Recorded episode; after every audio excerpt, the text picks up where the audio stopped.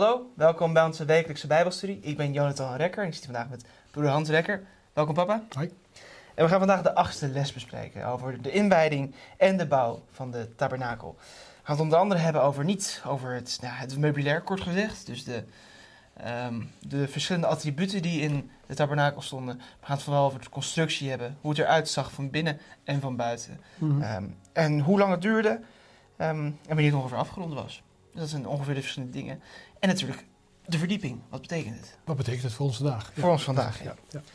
Maar voordat we daar verder en dieper over gaan spreken, gaan we het eerst in gebed. Lieve Vader in de hemel, in de naam van Jezus komen we bij u. Dank u wel dat we deze lessen mogen hebben. Dat we mogen begrijpen toch waarom u bij ons wilt wonen. En welke respect en eerbied we moeten laten zien toch bij het gebouw wat, het tijdelijke gebouw, de tabernakel en de tempel wat gebouwd is. En ook dat we beseffen hoe dat vandaag de dag is. Geef ons wijs en verstand. Zegen alle kijkers, zegen Jont en mij. En bedan ons met uw heilige geest. In de naam van Jezus. Amen. Amen. De bouw en de inwijding van de tempel.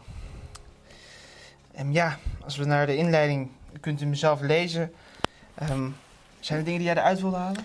Nou, wat, wat ik eruit gehaald heb, is vooral dat die, die, de tabernakel is demontabel gemaakt. Ja.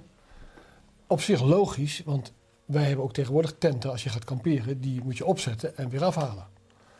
En zo was deze tent ook. Deze tent kon bedoeld worden om mee te nemen op reis. Ja. En zo kon die relatief makkelijk afgebroken worden en weer opgebouwd worden, zonder dat er aan de kwaliteit van de tabernakel inbreuk gedaan werd. Ja, dus eh, Dat haal ik, haal ik een beetje uit. Het staat heel kort, hè? maar het besef kwam ineens op. Oké, daar zo werd het gebouwd. En dan komen we zo meteen ook tegen hoe dat dan zo gemaakt werd. waren de specifieke pinnetjes die in elkaar gingen. Ja, precies. pinnetje- het is waarschijnlijk stevige pinnen, maar Ja. we weten niet precies hoe groot die pinnen waren. Eh, maar het zat allemaal precies goed in elkaar, Ja. dat het in elkaar paste en stabiel stond. Ja. Eh, ook al was het demontabel makkelijk. En als je dan het dak weer eraf had, kon je het zo waarschijnlijk klikken allemaal. En was het weer. Ja, dit was met haakjes en andere grepen. Ja. Dus dat was heel ingenieus ontworpen. We gaan naar de eerste vraag. En de eerste is, nou, ja, welke verschillende namen hebben we eigenlijk voor deze tent? En toen ik de vraag zag, denk ik, ja, wat is dit nou weer voor vraag? Ja. Maar als je ook hiervoor geldt weer, en dat geldt voor deze hele lessen, als je even erover nadenkt, komt er ook veel meer betekenis boven. We hebben natuurlijk de tent, en dan heb je tent. Je hebt tabernakel, wat op zich ook tent is, maar het gaat om de vervoeringen daarachter. Je hebt de tent van de samenkomst, de tent van de ontmoeting, maar ook de tent van de getuigenis. Ja. En overal voor tent mag je ook tabernakel lezen, in dit geval. Dus dan zo zie je dat je allerlei verschillende namen. En die hebben ook een betekenis, want getuigenis is natuurlijk gewoon van de tien geboden. Ja. Ontmoeting, weten we, er was eerst een ontmoetingstent na het Gouden Kalf, voordat deze tabernakel er was. Waar Mozes met God sprak en iedereen met, met God mocht spreken. Alleen niemand durfde dat, alleen Mozes ging naar binnen. Maar iedereen mocht er eigenlijk naar binnen als ze dat hadden gewild. Eh, en, maar dit is de andere ontmoetingsplek in het Heilige der Heiligen. Ja, en de tent van samenkomst geldt weer over het samenkomen van mens en God. Ja. Ja, ook überhaupt de naam tabernakel heeft al iets. eh, in Nederlands natuurlijk niet zoveel te zeggen. Maar het Hebreeuwse woord ervoor is eh, mishkan. En dat komt van het, woord, eh, het Hebreeuwse woord shakan. En dat is hetzelfde wortelwoord als shechina. Ja. Of aanwezigheid. Precies. Dus eh, ergens... Het, is, het Hebreeuwse woord eh, mishkan betekent eigenlijk onderkomen of woning. Nou, omdat het nomadisch volk was, is het, was het in die tijd een onderkomen, was een tent. Ja. Dus het woord voor tent is ook het woord voor, voor woning. Ja. En daar zien we ook Gods... Het waarom werd de tent gebouwd? In Exodus 25 vers 8 staat, zodat hij bij u kan wonen. Ja, precies. Dus er zit ook in dat woord tabernakel, dus niet in het Nederlands, maar in het Hebreeuwse woord voor tabernakel zien we die betekenis van het verlangen van God om bij zijn volk te wonen. Om daar te zijn. Ehm, we gaan het nu hebben over de constructie. Ja, precies. Voordat we- de tweede vraag vraagt, nou, waar, waar, wat bedekt het houten geraamte? Maar misschien is het goed om het eerst over het geraamte zelf te hebben. Ja. Waar bestond dat uit? Nee, want we hadden dat thuis over gesproken. En toen zei Angelico, ik dacht echt alleen dat het doek was. Ja, Ja, nee, dat, dat, dat, nee, maar dat, dat, in Nederland, de meeste tenten in Nederland zijn inderdaad alleen maar Ja. van doek. Dus dat is je referentiekaart. Dus dat denk je aan. Nee, dat is niet zo. Dat betekent dus echt stond een soort eh, rechthoek. Waar ik het daarover hebben. Van het heilige en het heilige der heiligen. ja zonder, met, met drie kanten, zeg maar. Ja, ja een rechthoek zonder... En de opening weer niet. Was, was, Ja. was, eh, die waren gewoon van hout. Gewoon houten palen. Hoog. Vijf meter hoog ongeveer. Ja. Eh, dat was planken. Staat komen zo op planken waren die planken. We gaan precies hoe lang ze waren en hoe breed ze waren. Komen we ook zo meteen nog op. En dat was dus het geraamte. Dat is het houten geraamte. En dus hartstikke stevig. ook weer van acaciahout. Dus het hout wat weer in de woestijn gevonden kon worden, wat heel langzaam gegroeid is en daardoor dus heel duurzaam is. Ja, en die, en die waren om, omhuld met puur goud. Ja, ja, ja, de hele plank. Ja. En dat, dat is natuurlijk ook prachtig om weer over na te denken. Daardoor hebben ze bijna een soort eeuwigheidswaarde. Want dat acaciahout is wel heel hard, heel duurzaam. En als je dat nog een keer met edelmetaal ontwikkelt, wat niet geen- roest, Geen zuurstof bij, geen water bij, niks kan erbij. precies.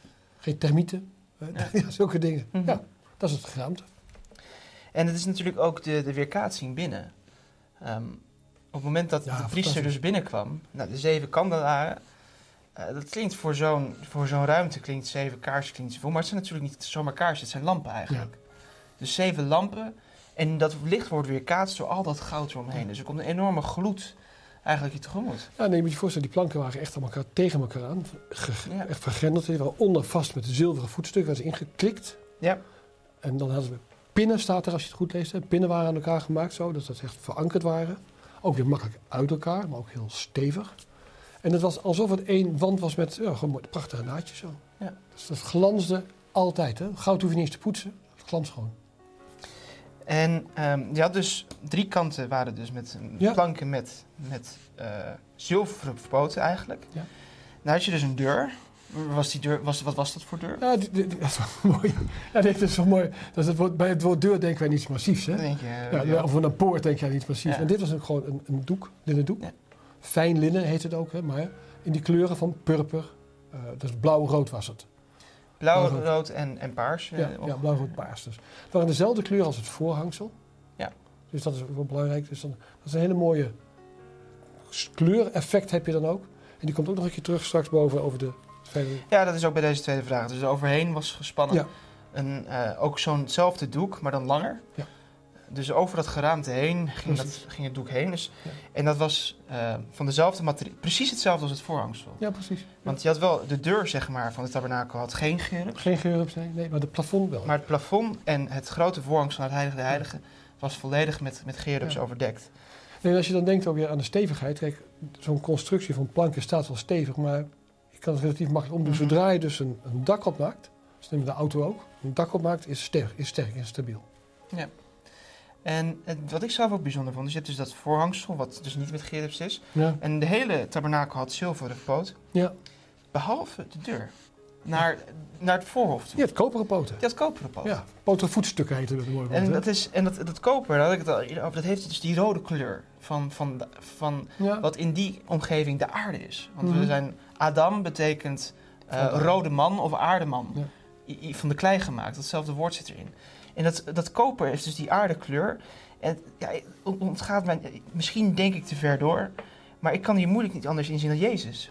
Die, de scha- schakel is tussen het hemelse, het goud en het zilver, en het aardse wat daarbuiten is. Nou goed, dat past bij de, de stelling van Jezus. zegt, Ik ben, de, door mij, Ja. ik ben de deur, door mij zal je ingaan. Hij is symbolisch ook de deur van de voorhof. Ook de deur van het heilige. En dat past inderdaad die symboliek Ja. ook wel bij. Ja. En het, het is weer zo'n detail, wat alles is van, behalve Ja. de- dit, dit is van, van koper. Ja. Het is toch weer opmerkelijk. Ja. Ehm, dus het was, het bijzondere is dus de materialen zijn hetzelfde. Ehm, het is allemaal van het beste materiaal Mhm. gemaakt, die binnenkant. En alles erbinnen is dus goud en dat licht weer kaatst. En daarboven zie je dus de gerubs en ook het, voor, het voorhangsel, Mhm. de verubs eh, weer schijnen. Ja, je kan je nog afvragen, waarom moesten ze nu tien tentkleden maken? Waarom was het niet één? Nou, dat ging gewoon technisch toen niet. Nee, Gewoon, het ging gewoon niet. Weet je, die kan, dat, daar waren geen weefgetouwen die zo groot waren. Tegenwoordig heb je industriële weefgetouwen. Dat hadden ze toen niet. Het moest toen met de hand allemaal gedaan worden. Het was al, ja, dat waren ook wel grote kleden nog wel. ja zeker, 14 meter lang en 2 meter breed. Ja, dus dat was. eh, Ja. En het, was Zeker. en het is natuurlijk ook beter vervoerbaar. En dat is de andere kant ook nog een keer. Ja, ja, het moest, het ook allemaal meegenomen. Ja. Ja. Nou, we hebben dus de binnenkant van de, van de tabernakel nu gehad. Dus het plafond Ja. met, met de gerubs en de zijkanten van, van met gouden houten eh, pilaren. Als we naar de derde vraag gaan, ja, dat lin, linnen, is dat, is dat waterdicht? Het is niet wind- en waterdicht. Nee. Het is niet wind. Het ziet er prachtig uit natuurlijk. Eh, zolang het niet weer regent en stormt, eh, weet ik Ook wel. al- ja, dus het is toch. Het is, Het is niet zo, het is niet het sterkste materiaal. Nee, je moet je een beetje voorstellen. Ik weet niet of je dat zo... Ja, dat beeld heb je wel. Een, een tent, een gewone tegenwoordige tent, heeft een binnen- en een buitentent. Ja. En die binnentent is heel prettig, want die houdt de warmte en kou vast of tegen. Maar de- als het, dat het water houdt hij niet tegen. Ja. Nou, dat zal hier ook zo geweest zijn. Dus er moest iets bedacht worden om het wind en water vast te maken. En wat hadden ze ervoor bedacht? Ja, dat, dat, daar komen we met een paar dingen. Dan gaan we een mooie vertalingen bij doen ook. De eerste twee zijn echt een discussie over. Hè. Waren elf gordijnen. En dan krijg je het over... eh, de eerste is met geitenhaar. Dus, een, dus, Dus dat is een vellen en van, daarboven ge- vellen van geitenhaar. Hè. ja? Dat is de eerste. Dan komt daar overheen met rood geverfde ramsvellen. Dus dan ook weer leer. Leer en leer, hè? dus de tweede laag. En dan staat er in de oude staatvertaling, de laatste bedenking is dassenvellen. In de gewone, de moderne vertaling van de, de, de, de, herziene, de staatvertaling staat zeekoeienvellen. Mhm. Eh, en als je dan naar de traditionele ne- echte staatvertaling gaat kijken, dan staat er zelfs de tagasvellen. Nou, de NBG staat Oh, dat, de eh, NBG staat ja. dat. Nou, en dan is de, de discussie natuurlijk die wij met elkaar gehad hebben, en die gaan we ook gewoon hier neerleggen, is hoe zorg je nou echt dat het echt waterdicht is? Dat zou best wel kunnen zijn, best met zeekoeienvellen. Ja, dat lijkt me ook het meest waarschijnlijke. Ehm, want het Hebreeuws woord is dus tagasvellen. Ja. Tagas. En dat lijkt heel erg op het Arabische woord voor tugash. Of tush. Ja, ik ben geen Arabier, dus ik doe mijn best. Maar Doet je best. Mocht een Arabisch spreken, dan moet je ons even appen en weten. Verbeter me alsjeblieft. dan weten we het En graag. dat is het, is het Arabische woord voor zeekoe. Ja. Ehm, en waarschijnlijk is dus tagas een leenwoord van tugash. Mhm. En dan is het een stuk logischer, want die buitenste laag die wil je het meeste regen en waterdicht hebben. Ja. En er komen op, ook op in, die, in die tijd, in die omgeving, eh, kwamen er ook zeekoeien voor in die Het, het is in de Rode Zee, hè, dus dat, moet je, dat Ja. is allemaal niet zo gek. Dat is best wel goed te begrijpen. En, maar ehm, we hebben nog één andere verduidelijking die erbij ja. staat. ja, en als, moet je wel de Engelse versie van Patriarchs and Prophets hebben, want in de Nederlandse Patriarch en Profeten staat tagasvellen. Dus wordt, zo is dat vertaald. Maar Sister White in het Engels, dus wat, wat de brontaal is eigenlijk van de, van de boeken van Sister White, staat sealskins. Precies. Of zeehonden, of nou, zeezoogdiervellen. Ja. Dus Dus aan de buitenkant was het een beetje grijs. Waarschijnlijk was, waren het dus die, die zeekoeien of het zou ook kunnen zijn, je hebt bijvoorbeeld eh, mediterraanse eh monniksrobben Mhm. in de omgeving. Het zou ook kunnen zijn dat bepaalde zeehonden waren. Ehm, Maar in ieder geval, het, ligt, het meest voor de hand ligt dus dat bepaalde zeezoogdiervellen waren. En dat is natuurlijk enorm waterdicht. Waterdicht, precies. En ook tegen weer, sneeuw, wind, alles. Dus je hebt, dan, je hebt dan inderdaad die, die je hebt die ramsvel, een geitenharenvel en daaronder heb je dan het prachtige linnen. Ja. Dus die drie andere zorgden voor wind en water vast. En, en alles werd overheen gespannen en, Precies. en verankerd. En ehm, Ik vond, ik vond, we- ik- ja, de, de, de tweede deel van de vraag vond ik wel mooi, want dan denk je, wat kan ik daarmee?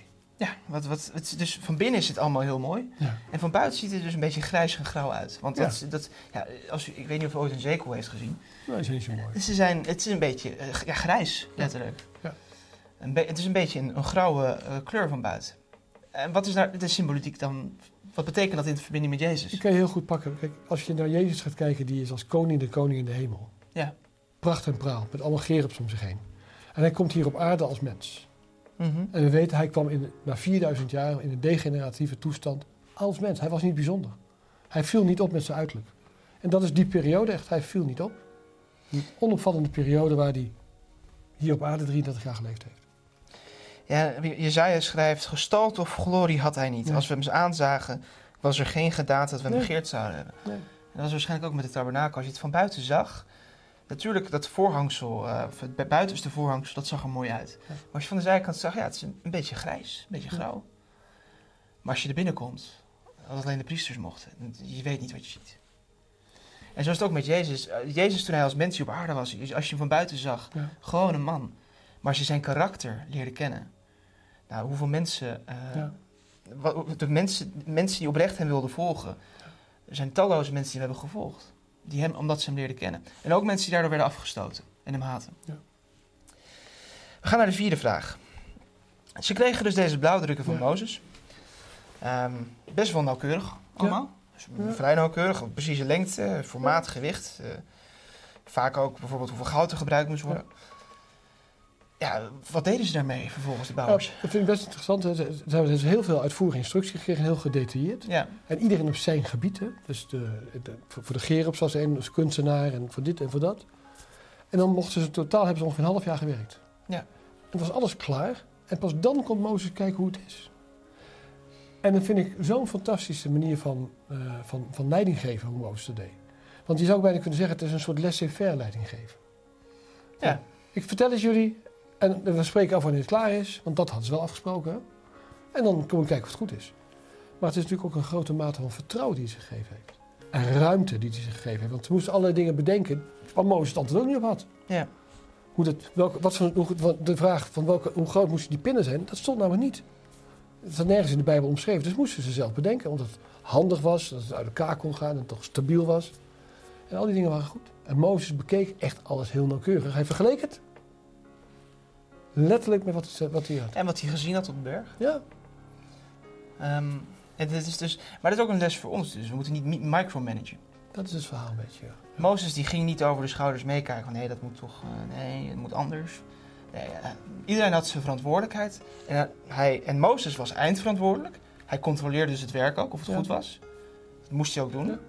Maar hij ging niet micro, Nee. micromanagen. Dus hij ging niet over de schouders van iedereen meekijken hoe Ja. het moest. En dat is misschien ook een les voor, voor ons in het zakenleven of eh, als docent voor mij. Ehm, je moet, iedereen moet zijn verantwoordelijkheid hebben. Ja. Maar je moet wel helder wezen wat je verwacht. Je moet duidelijk zijn wat je, wat je Ja. verwacht. En vervolgens, als je ben je eindverantwoordelijk, dus je kijkt of het goed is. Ja. Maar de verantwoordelijkheid moeten ook mensen zelf krijgen. Een soort van De decentralisering. opmerking zegt het heel mooi van Vieren. Als we het fundament stevig hebben gelegd, met andere woorden, we hebben duidelijk aangegeven wat de bedoeling is, de context is en wat je, wat het resultaat moet zijn, hebben we wijsheid nodig om te weten hoe we moeten bouwen. Mhm. Dus dat kan je alleen van God krijgen. Ja. Dus betekent in, in alle werk betekent dus dat je heel veel verantwoordelijkheid bij mensen neer kan leggen, als je wel de context goed schetst. En ervoor gaat bidden, en dan zal God de rest doen. Ik vind eh, een andere toepassing hiervan. Vind ik wel, we hebben ook een blauwdruk gekregen van ons karakter. Ja, vind ik mooi. Ja. In, in Gods wet. En in de opmerking staat: In zijn Mhm. wet heeft God ons zijn voorbeeld gegeven. Ja. Onze karaktervorming moet zijn naar het voorbeeld dat u op de berg getoond Ja. is. De wet is de grote maatstaf van gerechtigheid. Zoals, zo nauwgezet als eh, het volk de tabernakel maakte naar het voorbeeld dat, Ja. zij kreeg, moeten wij ons karakter vormen naar het voorbeeld dat wij hebben gekregen. Gods wet, het leven van Jezus, het evangelie. Ehm, hebben wij ook nauwgezet gekregen. Met duidelijke voorbeelden van wat we wel en wat we niet moeten doen. Ja. Hoe we moeten leven, hoe, hoe we Gods liefde kunnen leren kennen. En onze taak is om dat nauwgezet te komen. En God komt uiteindelijk kijken of het goed is. Ja. Ja. Ook bij ons. Ook heel goed. We gaan naar de vijfde vraag. Nou, je hebt dus al een beetje genoemd hoe lang het duurde, een half jaar. Ja. En wanneer was het nou klaar? Ja. Welke, dus een bepaalde dag wordt er Ja, genoemd. de precies. Het wordt, het wordt de, eerste, de eerste dag van de eerste maand wordt genoemd. Ja, En dat heet de eerste Nissan. En de eerste Nissan is waar, eh, waar ook de uittocht van Egypte, vlak voor de uittocht van Egypte was, waar tegenwoordig het Pascha gevierd werd. Het, wij zouden bijna zeggen bij het begin van de lente.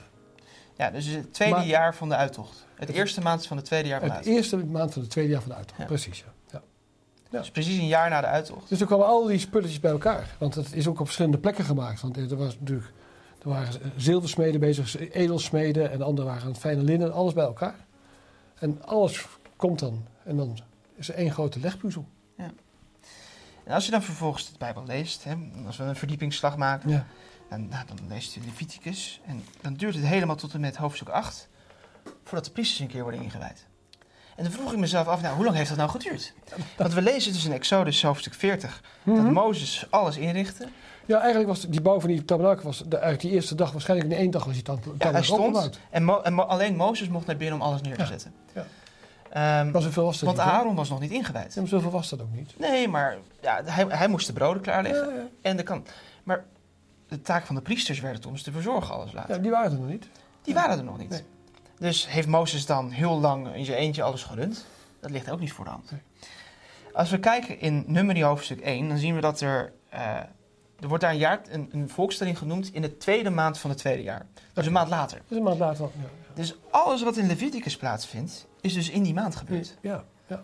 En dan hebben we maar één tijdsindicatie nog gevonden van wanneer de priesters dan zijn gezalfd. Want er wordt gezegd, ehm, ze worden apart gezet. En daarna ten achtste dagen werden ze gezalfd. Dus een week later. Dus waarschijnlijk werden ze op die eerste dag dat het tabernakel het voorhof stonden, werden Apart ze afgezonderd Ja. in het voorhof. En een week later, En een week later. eh, precies. Maar in ieder geval, al, al was het niet op die eerste dag, in ieder geval binnen die maand. Ja. En waarschijnlijk, en dat denk ik wel zeker, voor het Pascha. Ja. Want daar God ook speciale offers voor. Nee, maar En het, was, bepaalde het was de eerste viering van de uittocht uit Egypte. Ja, en dat was dus de 14e dag van de Nissan. Precies. Dus het moest binnen dat tijdsperiode moest dat zijn gebeurd, denk ik. Ehm, het heiligdom stond er. Ja. We gaan het nu niet hebben over die, wat er verder gebeurde bij de inwijding van de Met Aaron. al die dan niet. Ehm, wat gebeurde er toen het heiligdom stond op die eerste dag? Dus ik vind het fantastisch mooi. God zegt, ik wil graag bij je wonen. Mhm. En hij gaat daar wonen. En dat wordt een zichtbare intrek in, in, in de tabernakel neemt hij dan. En een dusdanig zichtbare intrek dat de, de grootsheid van God zo groot is dat zelfs Mozes er niet bij kan. Ja. En Mozes kon er altijd bij. En nu is dus God is in zijn volheid echt aanwezig. En gelukkig is het dan afgeschermd. En dat is helemaal zichtbaar voor het volk. Dus dat, dat, dat, moet, dat moet echt. Als je dan meegewerkt hebt aan de bouw van je tabernakel. Als je dat gemaakt hebt omdat God daar kan wonen. Die zegt, ik wil mijn huis daar hebben. En hij gaat er wonen. Nou, dan ben je toch tot tranen toe blij. Wat ik zo bijzonder vind is dat zelfs Mozes de tent niet kon binnengaan. Ja, Want Mozes heeft de heerlijkheid van, eh, van Ja. God op Sinai gezien. op Sinaï voorbij zien gaan. Ja. En zelfs Mozes kon dus, de heerlijkheid van God vervulde de tempel dusdanig dat zelfs Mozes niet binnen kon gaan. Ja. Ehm, dat laat zien dus dat God liet zijn macht en zijn heerlijkheid volledig zien.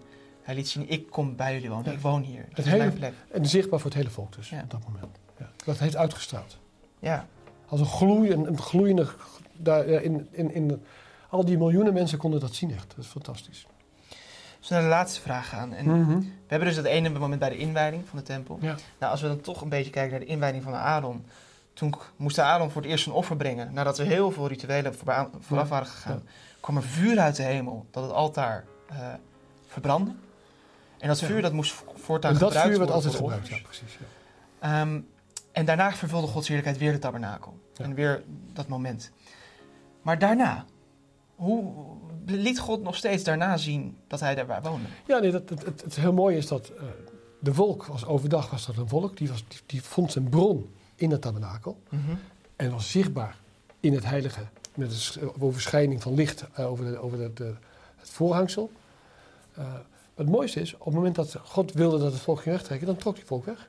Ja. Dus eh, de- je kon altijd die wolk zien. En ik stel me voor, die wolk was niet alleen een kolom. Maar het vooral kon ook een soort paraplu over het volk zijn overdag. En in de nacht was het dan een, een, een zacht licht, was het allemaal. Er zat dus ook verlichting. En als hij wegtrok, moesten ze inpakken en dan gingen ze ergens anders heen. En dat kon twee dagen reizen zijn, drie dagen reizen, één dag. Ik heb geen idee hoe dat allemaal was. Niet alleen dat, dat de wolk wegging, maar het water volgde ook. Ja. En het mannen volgde ook. Dus, weet je, dus dat zijn dingen die je moet echt beseffen hoe dat allemaal loopt. hè. Ze hebben alles ingepakt. Het mannen viel er niet aan met het oude kamp, nee, in het nieuwe kamp viel het mannen. Ja. ja. Staat niet in deze les, maar zo was het wel. En het laat dus, God was dus steeds bij ze. Dat Ja. was een blijk van, en het tabernakel was ook een voortdurende blijk van zijn aanwezigheid. Er zijn dus een generatie is er opgegroeid die niet beter weet. Ja. Dat is ook een nadeel. Ja, dat blijkt als we Gideon lezen bijvoorbeeld. Dat is een nadeel. Ja. Dus ze wisten gewoon niet beter dat, ja, dat was ook, oh, nou, nou, dan gaat de wolk, dan gaan we door en komt mannen. En, dus ook een soort verwennerij treedt er ook in. Hè? Dus dan moet je heel erg bewust zijn als ouders om op te voeden wat het belang is en wat de eerbied is die je voor God moet hebben. Dus God was op dat moment, toen was hij in het midden altijd van zijn gemeente, Ja. zijn volk. Zoals je dat gezegd. Ja. Hebben we nog steeds zo'n belofte? Dat God in het midden is als wij er zijn. Jazeker. We hebben de belofte die, Jezus zegt, letterlijk zelf zegt hè, in Matthäus 18. Dat vind ik mooi. Matthäus 18 hiervoor is namelijk de vermaning. Vanaf vers 18 heb je eerst de vermaning. En daarna is de troost. En de Heer zegt, als je met z'n twee of z'n drieën bent, dan ben ik gewoon bij je. Ja. Dus, en daarnaast zegt hij, overigens anders, door, door, door Paulus zegt hij, ik ben altijd bij je, als persoon. Maar Jezus, Jezus, of God woont nog steeds in ons midden. Op het moment dat wij vergaderen en om Gods aanwezigheid gaan, is hij in het midden van ons. Het mooie vind ik ook het belang van het, nou, voor je bidden als gemeente. Ja. We bidden als personen natuurlijk. Maar dat God ook wil dat we als gemeente voor Ja. Verder zeg ik u dat als u twee van u op aarde iets, wat dan ook, eenstemmig verlangen, Ja. het hun ten deel zal vallen van mijn vader. Nou, Want waar twee of drie in mijn naam bijeengekomen zijn, daar ben ik in hun midden. ja. Dus er zit een meerwaarde in, het, in een gemeenschap, Ja. In de gemeente. Ja. God wil dat ze. God is in het midden van, van eh, mensen die samenkomen in zijn naam. Het helpt om eensgezind God dingen te vragen. Ja. En dan gaat God luisteren. Gewoon omdat we het vragen. Ja. Hij weet dan van tevoren wat we nodig hebben. Dus dat is de discussie. Maar op het moment dat we met z'n twee, drie van, dan geeft hij dat. Dat is mooi. Precies. Amen. We zijn aan het einde gekomen van deze les. We hebben vandaag nou, vooral ook gezien hoe de tabernakel was gebouwd. Dit keer niet wat erin stond, maar het, eh, het- de romp en de, ehm, het fundament ervan, zeg maar, om het kort te noemen. Het geraamte ervan en de betekenis daarvan. Er zit ook een diepere betekenis in van de verschillende dingen die we daarin hebben gezien. Die hebben we ook besproken. En hoe dat uiteindelijk allemaal terugwijst naar Jezus. Maar de belangrijkste betekenis van de tabernakel is dat God bij zijn volk woonde. Dat was de bedoeling, het doel, de bestaansreden van de tabernakel. Bouw een tabernakel voor mij, zodat ik bij jullie kan wonen. En mijn wens en gebed is dat wij ook deze ervaring mogen maken. Dat we toch maar bewust mogen zijn wanneer wij in Gods naam samenkomen, dat God in ons midden is. Al is het als gezin, maar ook op Sabbat tijdens de gemeente. Dat wanneer wij samen Gods naam aanroepen, Jezus beloofd heeft, ik ben dan bij jullie, door zijn geest is hij bij ons. En ik hoop ook dat dat een zegenrijke ervaring voor u mag zijn. Ik wens u Gods rijke zegen toe en ik hoop u graag de volgende keer weer te zien.